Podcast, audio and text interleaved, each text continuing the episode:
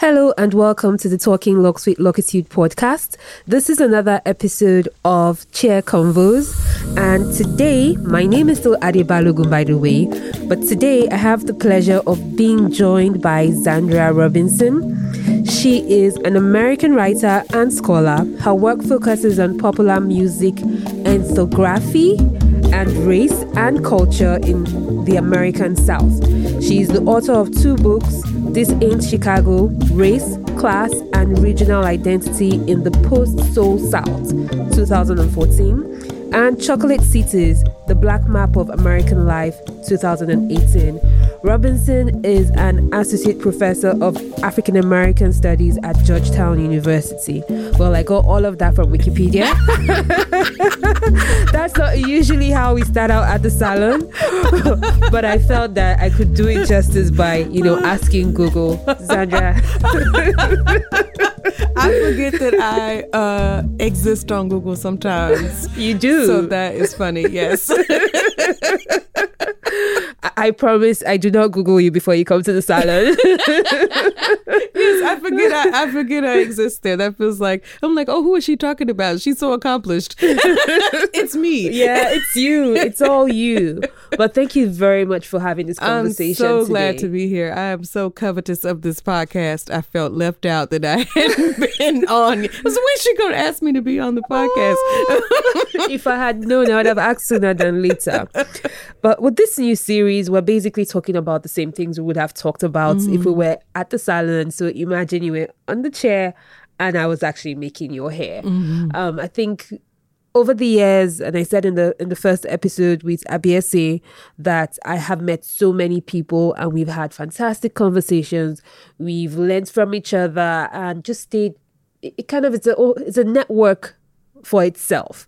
And I'm hoping that bringing this conversation to the world is useful to somebody out there. Mm-hmm. So we're not talking about anything specifically, but we're talking about everything, mm-hmm. and everything kind of matters. Mm-hmm. Okay, so one of the first things I would like to explore is your background. Uh, yeah. Uh, because you're a young professor. Mm-hmm. How how did you become a professor in your very very early 40s? You know, how long have you been a professor? You know, so technically, I have been an instructor of record for my own class since 2004. So I was a master student at the University of Memphis, and you, I'm gonna repeat that. I was a master student at the University of Memphis, and when you're in graduate school, you can teach your own class. So that was my first time teaching my own class, fall of 2004. And so I have been pretty much doing that ever since. Well, uh, that's actually quite confusing. You can teach your own class mm-hmm, mm-hmm, because it's training for you as you're going to oh. go, because you're going to go on and be a professor. Oh. So yeah, when I was in my second year of graduate school, my of my master's, yep, I taught my own class. It was at 8 a.m. It was an intro to sociology class. I think it met Monday, Wednesday, Friday and yeah, it was just kind of like they just throw you in there into the teaching. I can definitely say I'm a better teacher now than, than I was then, but that's when I started. And I have taught at all kinds of institutions. I've taught at large public institutions, I've taught at community colleges, I taught at a nursing college one time because they had to have a health and society course. I've taught at for profit universities. I've taught at private liberal arts colleges, and I've taught at big, large research elite colleges. Oh, awesome. Yeah. Wow. I actually think I knew you very well. I'm just realizing I, I know you more. I'm still stuck on being able to teach your own class. So do yeah. you get like the curriculum beforehand? You make the curriculum up yourself. I, but I don't really understand it. Mm-hmm. So the people you're teaching, are they using they that knowledge for anything? Yeah, Do you have to grade their papers. Uh-huh. They have to pass your class. Yeah, mm-hmm, mm-hmm. just and, like you're the instructor of record, you're the professor because you're a professor in training. Mm-hmm. But you don't necessarily take the class because you're teaching it. Yeah, no, you don't take it. This is undergraduates. So okay. you're teaching okay. the undergraduates and okay. you're when you're a graduate student. Oh, mm-hmm. okay. All right, I mm-hmm. see. Oh, that's mm-hmm. interesting. Mm-hmm. Well, you've been on the path for a very long time. And I remember yes. you telling me you kind of graduated quite young and you've been on this track for a very long yes somebody uh somebody in my family i was at a family event and somebody mentioned that there was something past the ba and they said you know well then after that you can get the masters. And then i said well what comes next? And they said the phd and i said what's the highest? And they said phd i said i'm getting that. And i think i was like eight years old. And you know we were academically my sister and i we were very strong students. My mother was very very very about the academics. And we were you know very accomplished. And we were in what they call here gifted classes. And yeah we we were into studying and into our studies. But just for me to say that when i think of that it's like who said that? That's how you know your higher self is talking. Like who who's who said that? And so yeah i did um actually do that. I got my undergraduate degree and i finished that in three years. And then I was like, oh, what should I do now?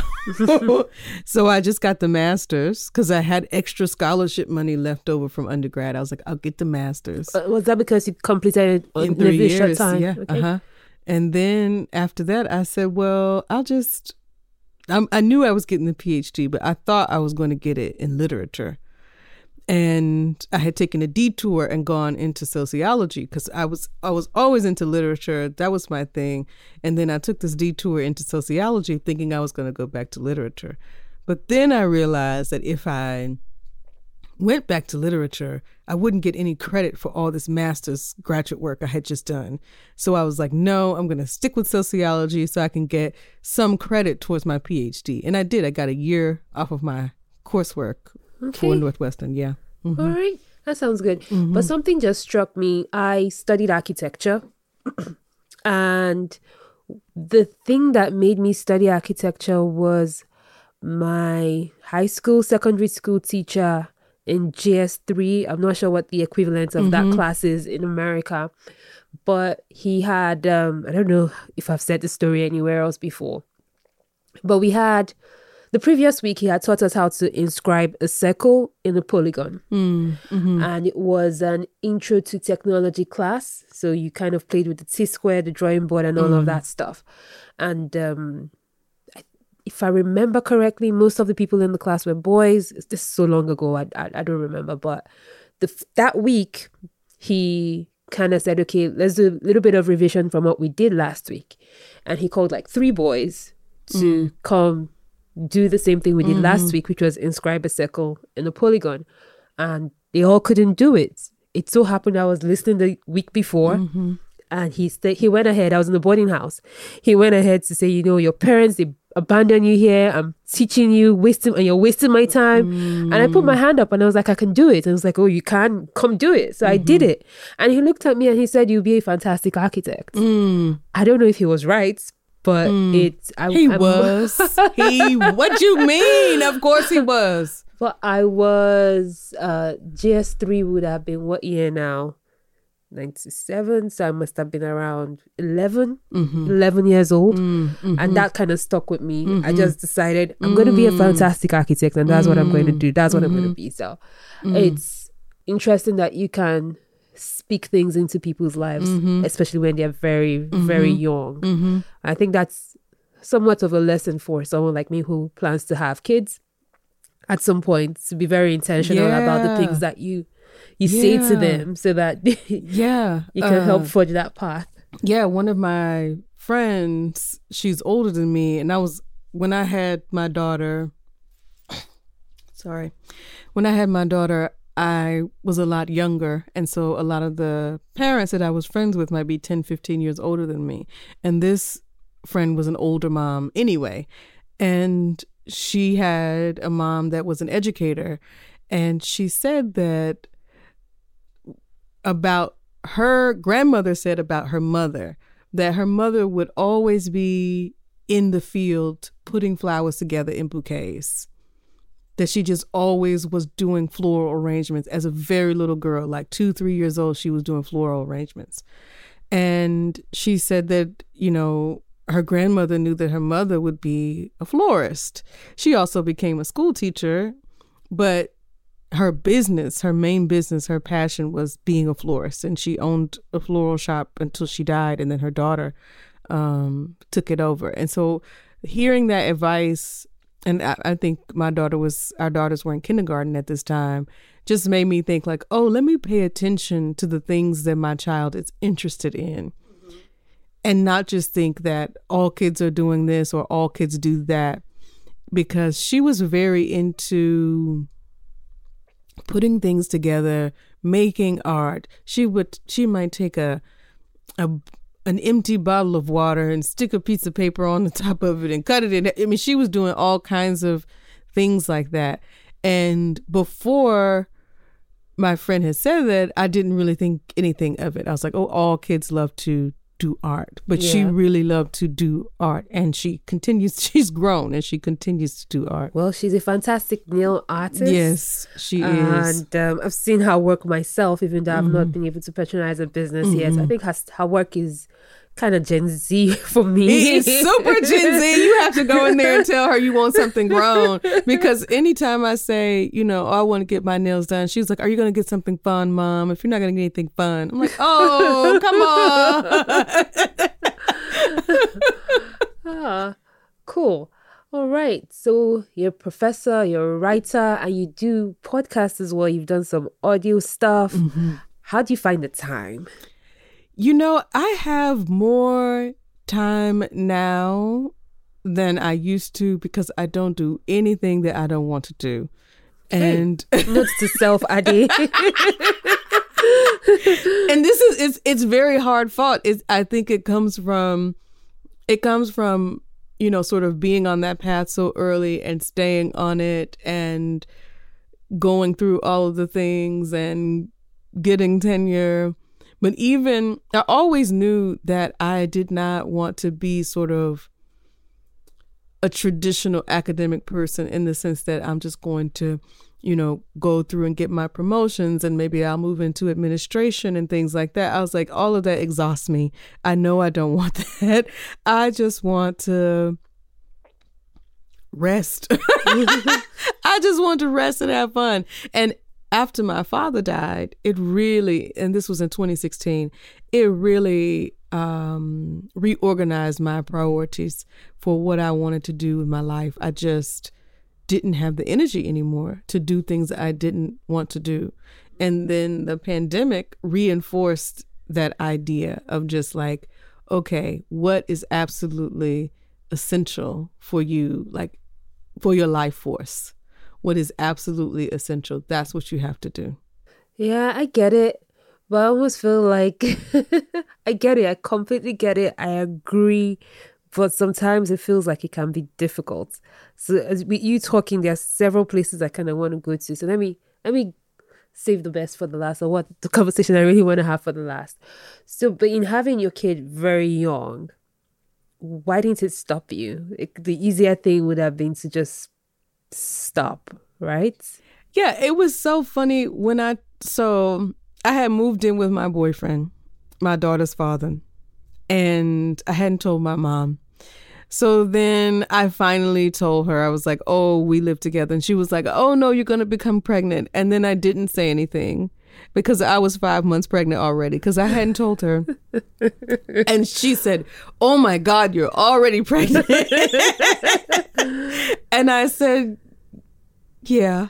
And she said, Well, you must finish school. You have to finish school. And I was like, It never occurred to me not, not to. to finish school. Yeah. And the baby was due in June. I graduated in May. Oh, and oh, wow. yeah, I graduated in May. I had her the next month, and I was already in summer school online because my undergraduate was in literature and I was going to do the master's in sociology, so I needed some prerequisites. So I was taking statistics and methods online and with a newborn. Yes, and I, there's this thing called the boppy pillow, and it fits around your vo- your waist here, and you sit. You can sit the baby on it. I mean, you're technically. I mean, sometimes you're not supposed to do it, but I, you sit the baby on it, and I would just sit her on it, and she would be nursing, and I would be doing statistics. Okay. Wow. That's why I only do what I want now. I really, uh, yeah. I, I really did it all back then. That was one. I mean, just so my inner drive was just, you know, going you to, to get it done. yeah, going to continue. And I was fortunate, you know. I had, I was young. I had an easy pregnancy. I had an easy birth. I, you know, just super, nothing out of the ordinary. I know you make it sound easy, but I don't think it's it's that easy. I don't even have any kids right now in my life, so I can't imagine trying to add a kid to anything Well, that I'm I think doing. you know when it when you get older, it definitely is more complicated because it's like, okay, where does this person, where does this little person fit? Where, uh, you know, what In about my my, life. Mm-hmm. body? What about my body? How am I going to like think about how I'm going to navigate this? When you're young, you literally have no sense, and so everything just is just you flow. just go with the flow. Everything's just slapped together. So even for a person like me that was very driven, I was just like, oh, this is just going to work out, and so her father when he was in class i had her and when i was in class he, had, her. It was okay. and, and that we just arranged our schedules in that way but um the other reason why i didn't just quit was because a year later he killed himself so this was like a few days before i started teaching that first class for the first time that he killed himself and i was like oh, now I really can't quit. You know, there's no other blood parent. You know, my mother um, and father and sister would help out, but we're from the kind of, I'm from the kind of family where it's just like, you know, you had that baby, that's your baby. And so, yeah, I was very like, oh, I have to just keep going. So I did. And I, I taught that class and then I was also applying to PhD programs. And for a minute, it made me feel like, oh, maybe I shouldn't apply to things far away. Maybe I should apply to programs that are closer to home, you know, so I can have some help. But then I was like, no, I have to go big or go home. Like, I have to go to the best school because I'm a single mom now. I don't have this other parent. I need to be able to do everything possible to make sure that we can have a good life. So then, because I had always planned to apply to Northwestern, and he and I had discussed going to Chicago because he was going to go to dental school there, and then I was going to go to Northwestern. I mean, this was all a dream. Like, who? Yeah. I didn't know I was going to get into there. Actually, I just really Wanted wanted to. to, get into there. And yeah, I did. I got into there and then I got into several other places. But Chicago wasn't far from Memphis per se. You could drive it. It was like eight or nine hours and there was a train.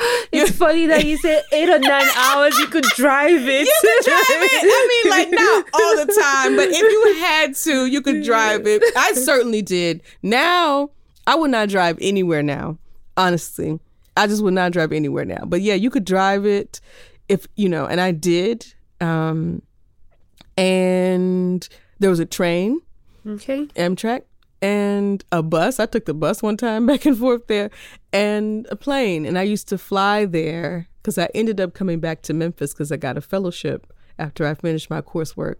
And I would fly back and forth there on my auntie's buddy passes for United Wow. every week, Oh. uh, every and Thursday. did you always take your daughter with you when you went? No, now when I went, so what would happen was my flight would be at six o'clock in the morning. I would leave for the airport like five thirty. This is, you know, way back. this is way back in the day. I would leave. It was after 9-11, but still back in the day. I would leave for the airport like five thirty. Get there, roll up right as the door was getting ready to close. And my mom would come, or my boyfriend at the time would be there, and they would be there with Asata, and they would get her to school, to daycare.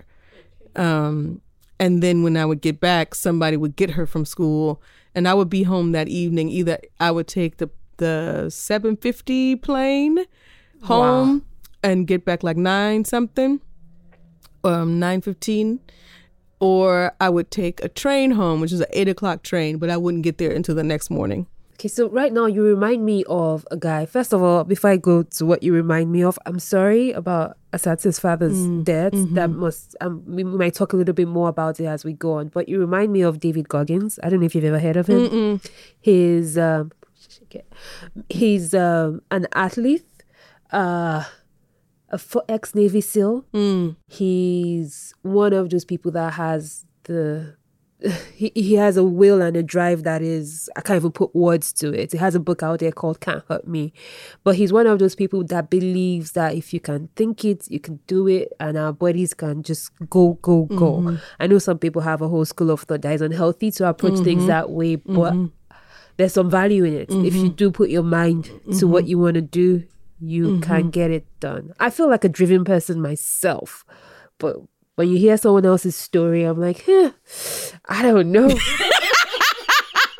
I mean, when I hear my own story, I have no idea who that person was that was doing that. Like, it just seems like a completely different person. And I'm sure I did become several different people after that, but it just seems that there was, yeah, my mind was completely in control. It was task, task, task, go, go, go, like that. Mm-hmm. All right. How were you able to navigate that period, like losing a loved one to suicide and having a baby by them? Is this something you want to talk about? Yeah, it was uh it was you know, I'm still figuring that out cuz now I'm going to tell you some astrology.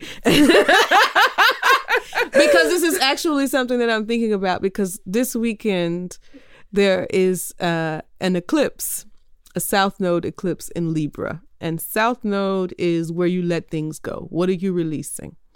And Libra is the sign that's all about justice and balance and fairness. And for me, Libra is my first house, which is my that means that's your personality. That's who you are.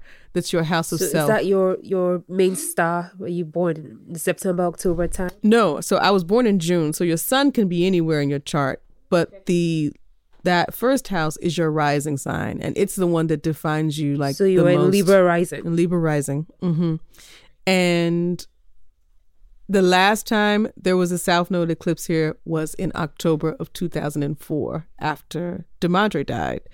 And so I've been thinking a lot about like, what was that time? And I'm in a very different place now. Um, I'm writing a book that deals somewhat, um, talks a little bit about my experience. So I've really been trying to sit with that question like, what was that like? How did I get through that? And I think, you know, part of it was that when he died, he did not go away. He was very present. I remember being outside of the house where he had killed himself, and I was talking to a detective. And the detective is speaking, but there is a group of gnats that has shaped itself like a head and a shoulders and arms. And it's about six two, six three. That's his height. And it's the gnats are kind of like moving, gesticulating as if a person was like waving their arms at me.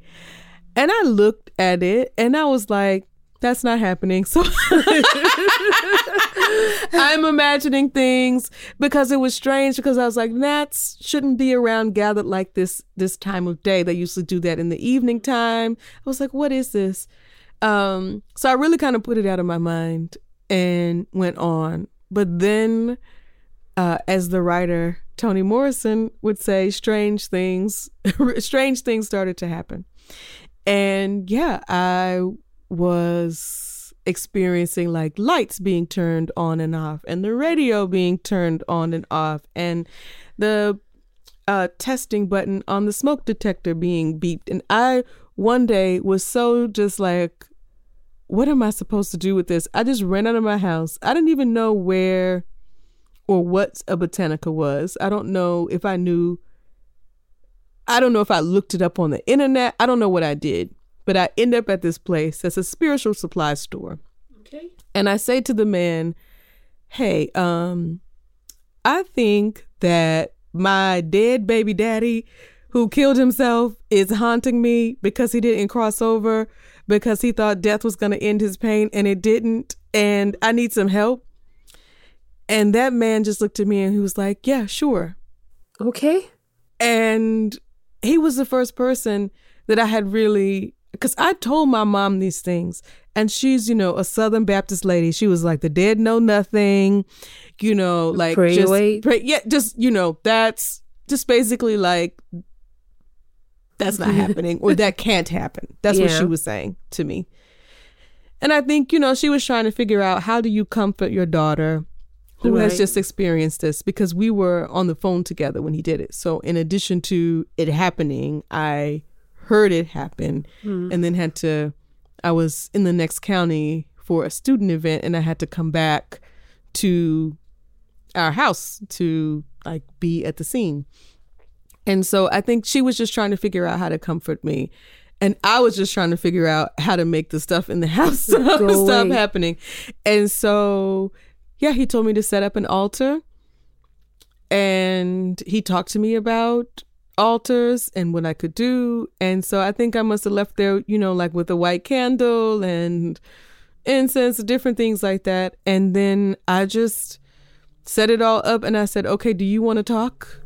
Okay. let's let's talk and so also during that time you know i'm teaching my first class for the first time i don't have my person who was co-parenting with me who was keeping the Yeah. baby when i was in class. So i had to start calling on my community. One friend would keep her when i had a gender seminar in the afternoon.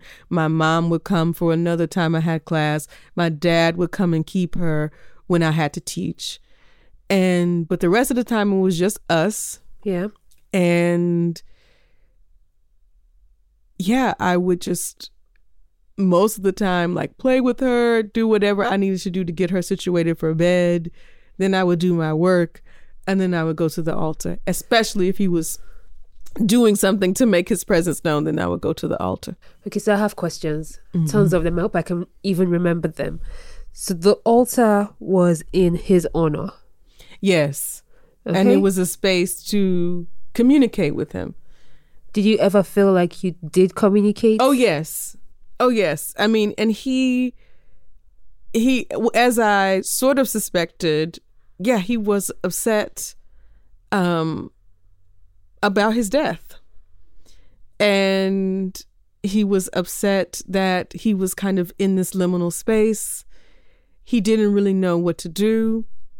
And I didn't I had to learn, you know, how to help a person on the other side like you know do they need food do they need money do they need water you know do they need constant Are communication those Do- needs that are needed on the other side? I mean, in I feel like what I've learned is that there are ways that the other side is sort of on this side too. It's just a veil between us. And like they coexist with us. Okay, you know we're we're actually crossing very um, illogical boundaries. Mm. So let's take a break for a second and talk about your hair. we'll come back. We'll come back to all of this. let's just talk about your hair for a second. So how long have you had locks? so this these this set of locks is uh I started accidentally. The pandemic made me start these locks. Her locks are beautiful, by the way. the pandemic made me start these locks. Um, so it would have been March 2020 that I would have gone to the barbershop and, Cut it all off. and cut it all off because I had had a very low haircut. And then I said, you know, maybe I'll start my locks again. So December 2019, my loctician in Memphis, she did it when I was home for the holiday. And she was like, You ain't gonna keep these. Because you always take them down and cut your hair. And my hair was, yeah, very short.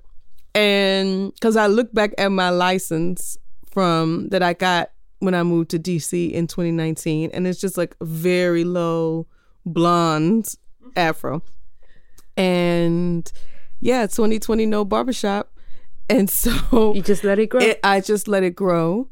And I cannot remember when I found you, but it was like oh my god god god intends for me to have these locks because I think it was sometime in 2021. One, yes. Shortly after I opened in Silver Spring, because I think you must have been one of my very first Mm, wave of clients that I got. Yeah. yeah because i we had been in memphis um for most of the pandemic for like we we went home in may 2020 and we didn't come back till april or so of 2021 and i think maybe we went back for a little bit in the summer but in any event we by the time fall 2021 started it was like okay i have to have a loctician because i'm because i have had locks previously but i never had a loctician Okay. I had my first set of locks in when I was pregnant with Asata. I did you do it yourself? I did. I did. And and all of us were just like we were so we were such rogue people. We just, you know, all twisting our hair and then just you know, so many of us um during that time um in Memphis were doing that. Well, I say so many of us, but there was still like a lot of taboo or discrimination against locks, especially for women. Um, you know, the the standard stereotypes, the, they're dirty, all these kinds of things like this. So why did you do it at that time, considering that you were, you know, going along the line of academics, you're a serious person? I mean, I felt like this was a serious thing. Like I, it is a serious felt, thing. I felt like this hair was very serious, and I felt like it was an expression of me. Okay. Um, and because I had cut my hair all off, I had a relaxer, and I had cut all that hair off my sophomore year, my second year, well, which was technically technically my junior year. So nineteen, I cut all my hair off, and that's when I started the locks. Actually, after I was going to the barbershop for a little while, and then I started letting it grow, and then I just started twisting it, and then You just let it all be. of a sudden, yes, I had these wonderful, beautiful locks. And yeah, I cut that set of locks off, which were, you know, neckish length, a little bit to the shoulder, maybe. Um, because I thought I was driving in the car and I thought I felt that Demadre was pulling them when he was no longer there, which is something that he would He do would when I was driving. And I was like, oh no, these got to go. So I cut them off. And so that was the first set. And then after a while, and then I just went to the barbershop for a while. And after a while, I felt like, okay, I'm ready to grow my hair back. And I so is did. this is the second set? This locks? is the no. This is my fourth set of locks. okay. This is my fourth set of locks. hmm But Did I, you ever keep the ones you cut off? I, yeah, I have two, two sets of them that I, yeah. hmm Do you ever think of reattaching them? So I, so when I first kept them, I was only keeping them, you know, so no one would get them and do juju to them. and then later on, people were locked. There were more locticians like offering services and things like that. And I saw reattachment services. And I remember talking to one of my good friends about this. And she she didn't say this directly. But what I intuitive from what she said was, girl, why are you gonna attach that old energy to your head? I think this exact same thing because I did Mm-hmm. cut my hair last year and I'd grown them down to my butt and Mm-hmm. I still have them. I'm not really sure why because I'm not attached to them in any way, or Mm-hmm. so I think. Um, But I don't think I will ever put them back. I feel like Yeah. those years are those years, Yeah. and what I have now is now. Yeah, this like I can definitely with this set of locks, I can say that I definitely don't have any attachment to those sets. And I just haven't, you know, it comes up every now and again. Like if it's a solstice, winter solstice or something, I think, oh, it's time to sort of release this hair, you know, burn it or something like that. And, but yeah, this, I, I just, but when she, when I was first thinking about it, when I first realized it, I was like, oh, yes, I can just attach my old back. hair back. I can just put it back. But no, absolutely not. And as a professor at Georgetown today, Mm-hmm. do you feel like the hair is an expectation since you actually already are in the African um, studies space? Or is it is it something that your colleagues still frown about? Do you feel like there's still a any sort of discrimination about You know- today. You know, I do not. And I have I I know that there are black women who work in other kinds of professional spaces who feel that you know they need to have straight hair or they need to have a straight wig or something like that. And there is very real discrimination against black women's hair period everywhere. But I think I have always just been like this is my hair. Get with it or get with it or don't. I don't, you know, I will say that my experiences of discrimination often have very little to do with my hair and everything to do with my race and gender. Right. Okay. So many conversations. Okay, now that we have taken a break, let's go back. you said your mom was a Baptist, mm-hmm, and I will assume you grew up. Yeah, I did, I did grow up in the church, but we grew up very skeptical because my mother, I feel like she would say this is absurd for me to say this, but she wasn't like the most fervent believer. And what I mean by that is that she had questions and she asked questions and she didn't take things uncritically. Okay. And so she didn't think that children You're all academics, so yeah, she she was a journalism major in college, so she she's all about the questions, even for the Bible: who, what, when, where, why, and Yeah, how. She's all about the questions, and she taught us to question. And so when we would be in Sunday school, like nine, ten years old, I would be really going toe to toe with the Sunday school teacher. he was a man, and he would say misogynist things all the time, and I don't think I I didn't even know the word misogynist, but I knew like you're talking badly about women. Why does this book say this? Why I know that I was so deeply annoying to to him. Um and so and my mother didn't really require that we believe. okay. She just thought that Sunday school was just, you know, good socialization. You learn a little bit about morality. That's It's actually also a good network. Like Yes. said, so but she you, she wasn't even concerned about that she was not like we we didn't go to that kind of church we went to a church that she had gone to for a long time it was a kind of a i would say an old folks church and it wasn't one of the So like you elite churches networking. You're just no just a country going, just country church country black people Hear the word, hearing the word hearing the singing offering. give, giving the offering, hearing the singing, which I loved. Um, and yeah, that was it. Okay, so when you had this experience and you felt like a scientist father was still around Mm-hmm. you, what prompted you to seek alternative, you know, solutions to the issue that you were having? Now, keep in mind, at this time, I am a super scientist. I am a total Western empiricist. Like, I am like, can I prove it? How can I study it? What is the, you know, how do I collect the data and so forth? And so, for a long time, I was gaslighting myself that these things were even happening. I was like, no, these can't be happening. be this is, happening. can't be happening. Because, like, so for instance, when the radio came on, the radio was not plugged in. I had unplugged it because it was coming on. And so when when I had it plugged up and it was coming on, I could say, "Oh, well the cord has a short." Okay, That's that's the explanation for that. It makes sense. But when I unplugged it and it was coming on, I was just like, Something's okay, not right. something's not right. May and then even then I'm like maybe some internal mechanism. maybe there's a malfunction. Maybe there's still some electrical juice left in it from when it was plugged up before. I mean, look, I was looking for all the other explanations possible because I just didn't grow up to believe any of that. We didn't, nobody talked about ghosts. Nobody talked about spirits. Again, my mother was always talking about the dead know nothing, you know, so in in our conversations about the dead, when people would die, it was just like they're dead. That's that's Yeah. it. There's you know they went to heaven or they went to hell or whatever. We don't know. They're just dead.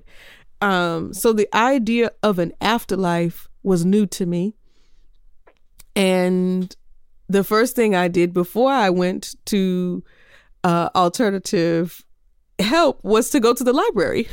Okay. and yeah, I read books about Hoodoo religion and about African traditional religion. And I was like, oh, so there are other ways of thinking about death that could be at play here.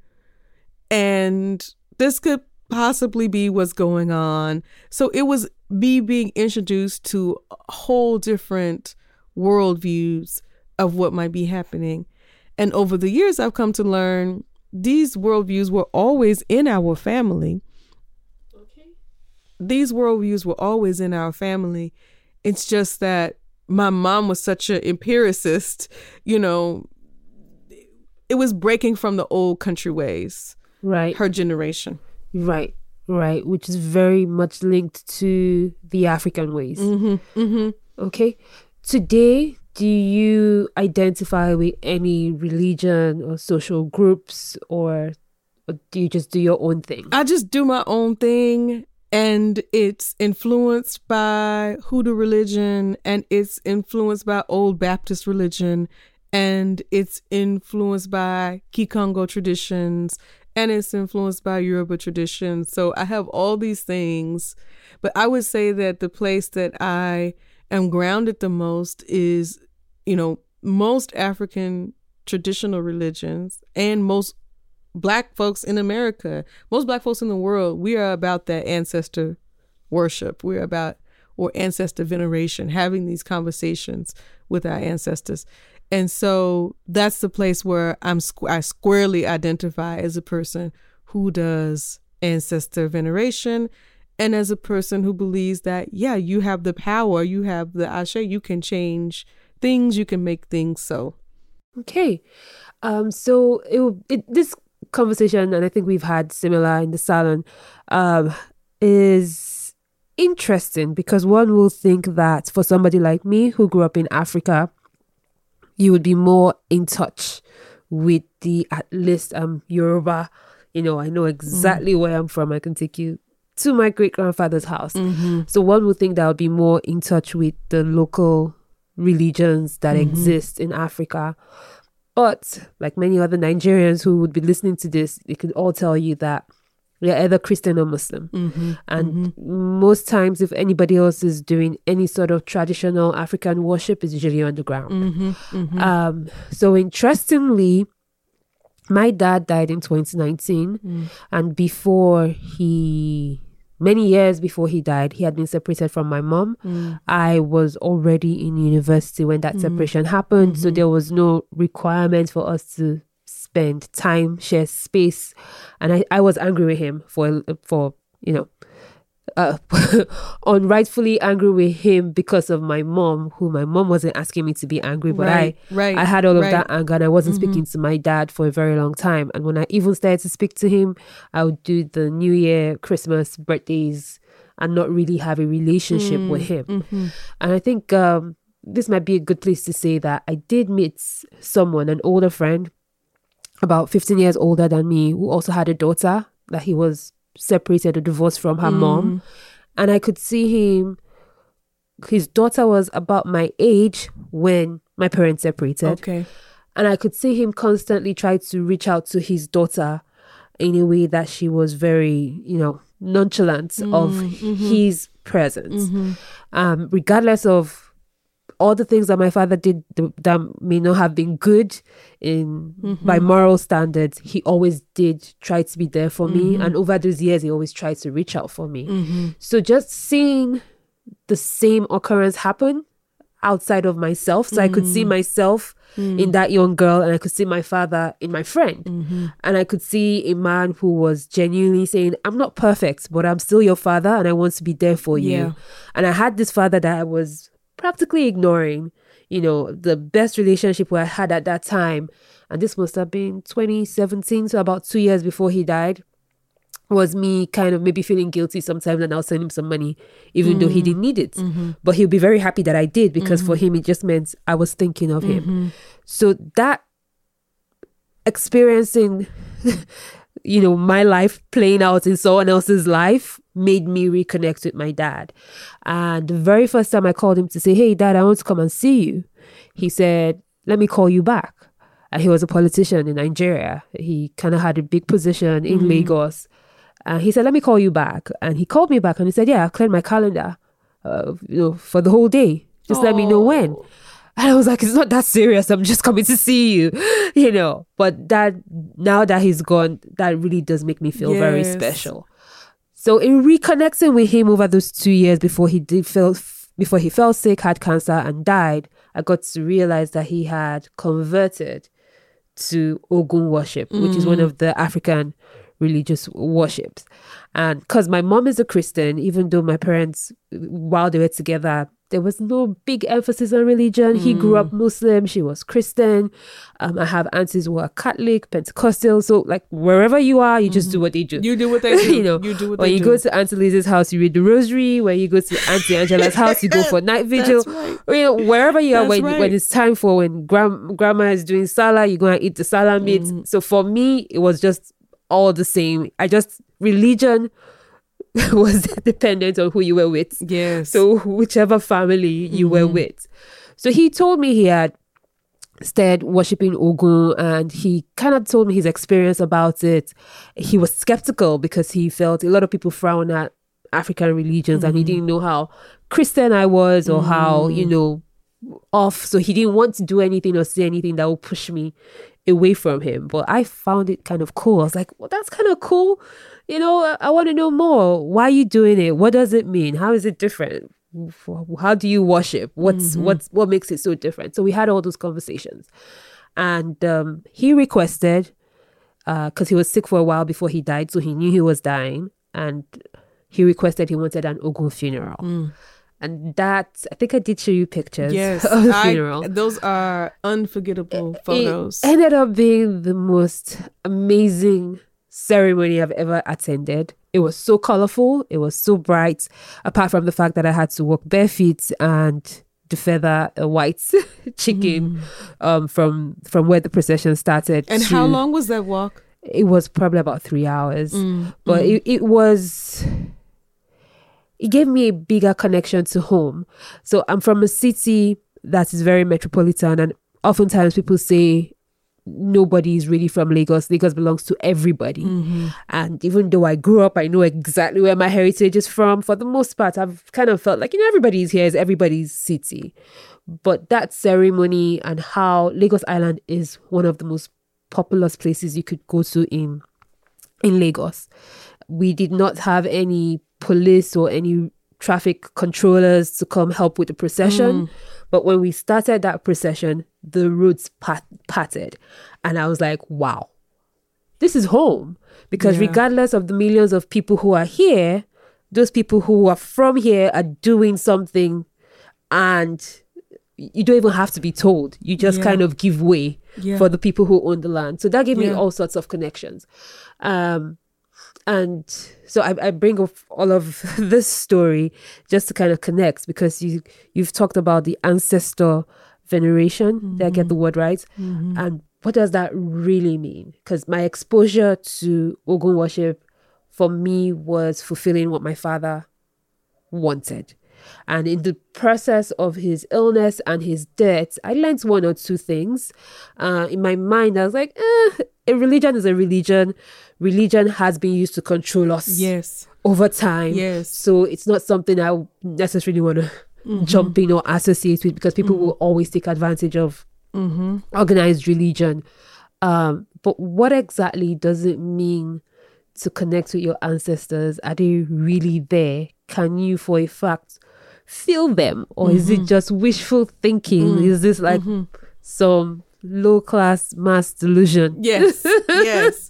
Well, first, let me say thank you. I could I can listen to the story about your father like a million times because I think it's such a beautiful thing because we we do fall out with our parents. I had a period not necessarily of estranged. I wasn't estranged from my father, but I was upset with how he had treated my mother and how my mother, you know, had sort of reacted in some ways. She was entitled to all the ways that she reacted, but it made our lives miserable, the both of them. So he was making her miserable. She was She was making making everybody else miserable. you know and uh so then we were able to like at one time my mother was like, "Your father says you only call him when you want money." and I was like, "Ooh, busted! I didn't realize that. I, oh, I didn't realize I was being seen We're like supposed that. to have another relationship Yes, I was like, "What? what? What? do- What is he there for?" Um, but yeah, so I was glad that I got to. I wish I had more time with him to learn more things. I would ask him so many more questions, but I did get to have like a very, very, very good adult relationship with him. So I'm sorry for the loss of your father, but I'm so glad you had that time um, at the end to really just make some connections. And I'm so glad that you honored his wishes. Oh yeah, it was a little bit of a battle, but we did it. Um, it happened. and and you are blessed and highly favored, as Yeah. they say in the Christian church. You're blessed and highly favored as Amen. a result. But yeah, the um, you know, I used to not. I I didn't want to believe it about somebody being there on the other side. I really just didn't. But they proved to me over and over and over again their presence. and you say this is your father and This is my father. Asheta's father. This is Asata's father.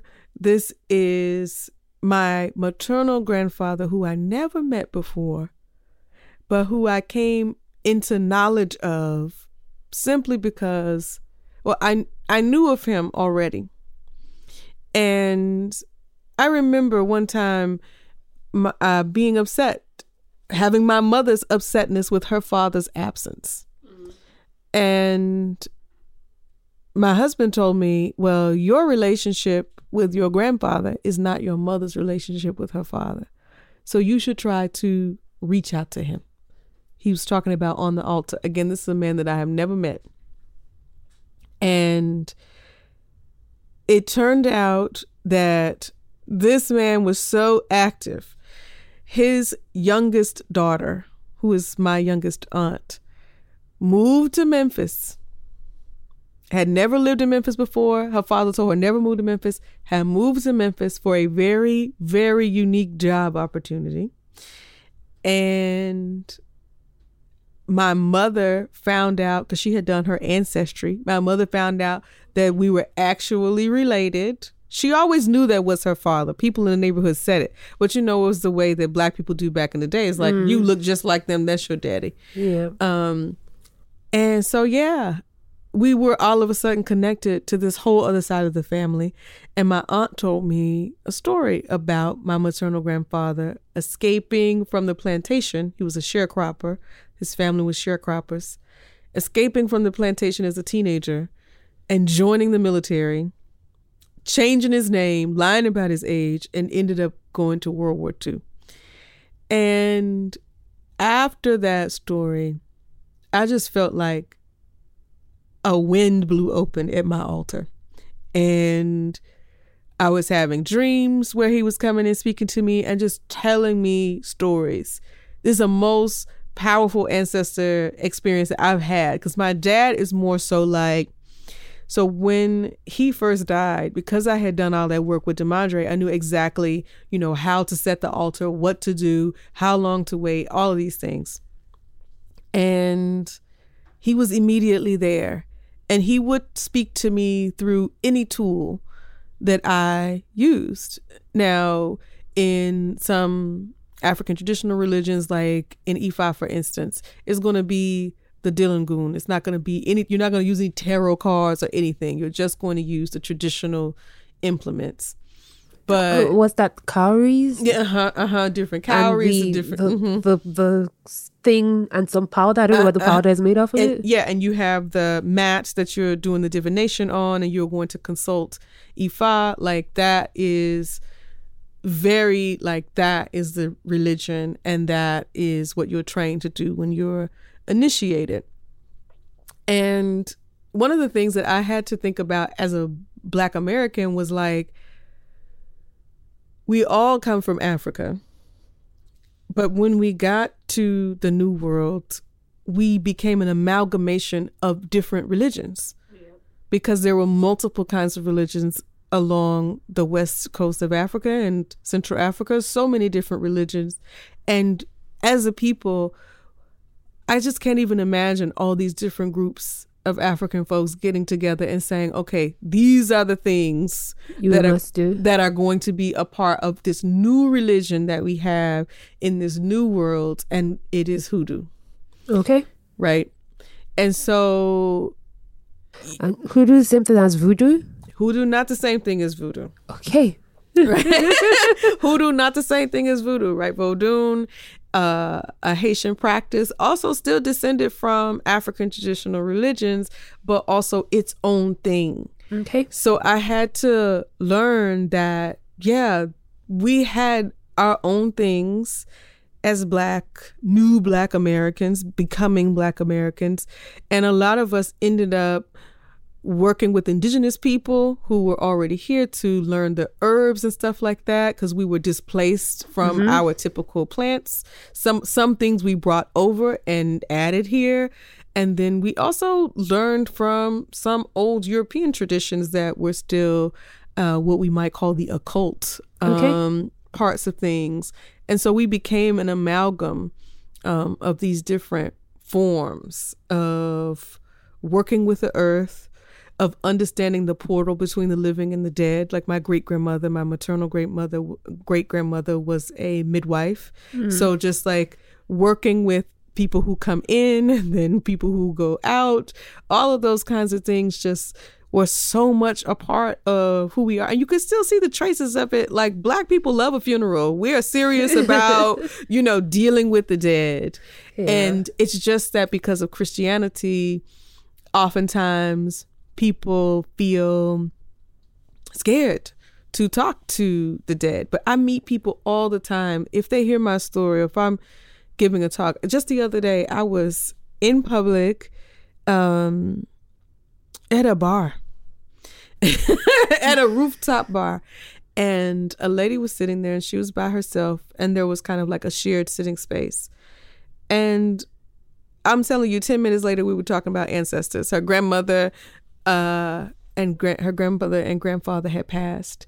And she was talking about how they come to her and how her grandmother had prepared her for her death and like what to do. And I just, and she would, she has all these lucid dreams.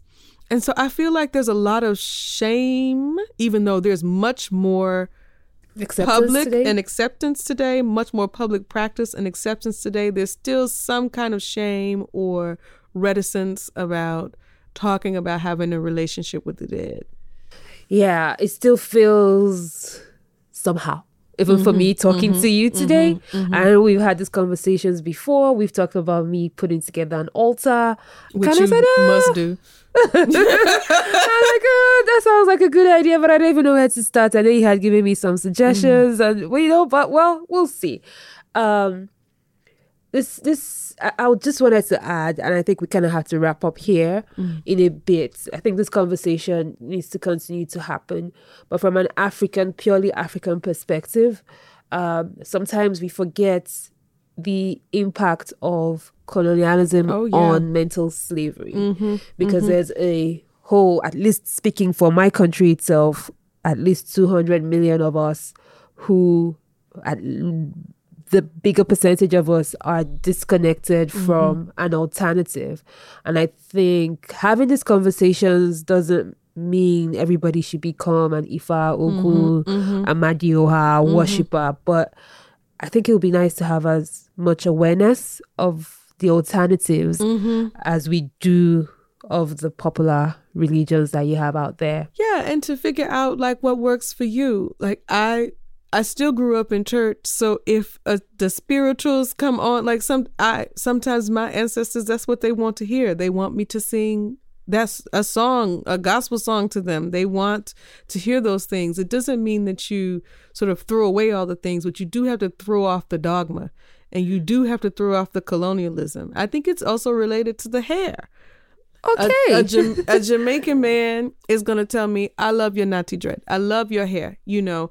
Whereas in other situations, the hair is just, you know, some people might look down on it because it's it's tied to a certain kind of essence of who we are and people are uncomfortable with that. okay. All right. Our producer is kind of kicking us out of the studio. it's all good. Uh, but hopefully we, we plenty can to we- work with there. Yeah, we can have some more time to continue to have these conversations, and it'll Yeah. be interesting to see what the reaction is to this particular episode. Um, but thank you so much, Zandria, for honoring my call and you coming on me. the Locitude podcast. It's been Always a pleasure. pleasure hosting you. Always a pleasure to talk to you. I'll be looking forward to your next hair appointment Yes. in Virginia. And uh, I already got the map. all for I'm gonna get there. if you're not driving, you can take the metro. no, no, I'm That's taking it. the metro. Yeah, it's it's a walking distance from Ashburn Station. So yeah, that's where it is. All right. So all right, thank you very much, and it's a wrap for today. Hope to see you all next time, and uh, keep it locked with an attitude. Maybe talk to an ancestor. yes, please. all right, bye.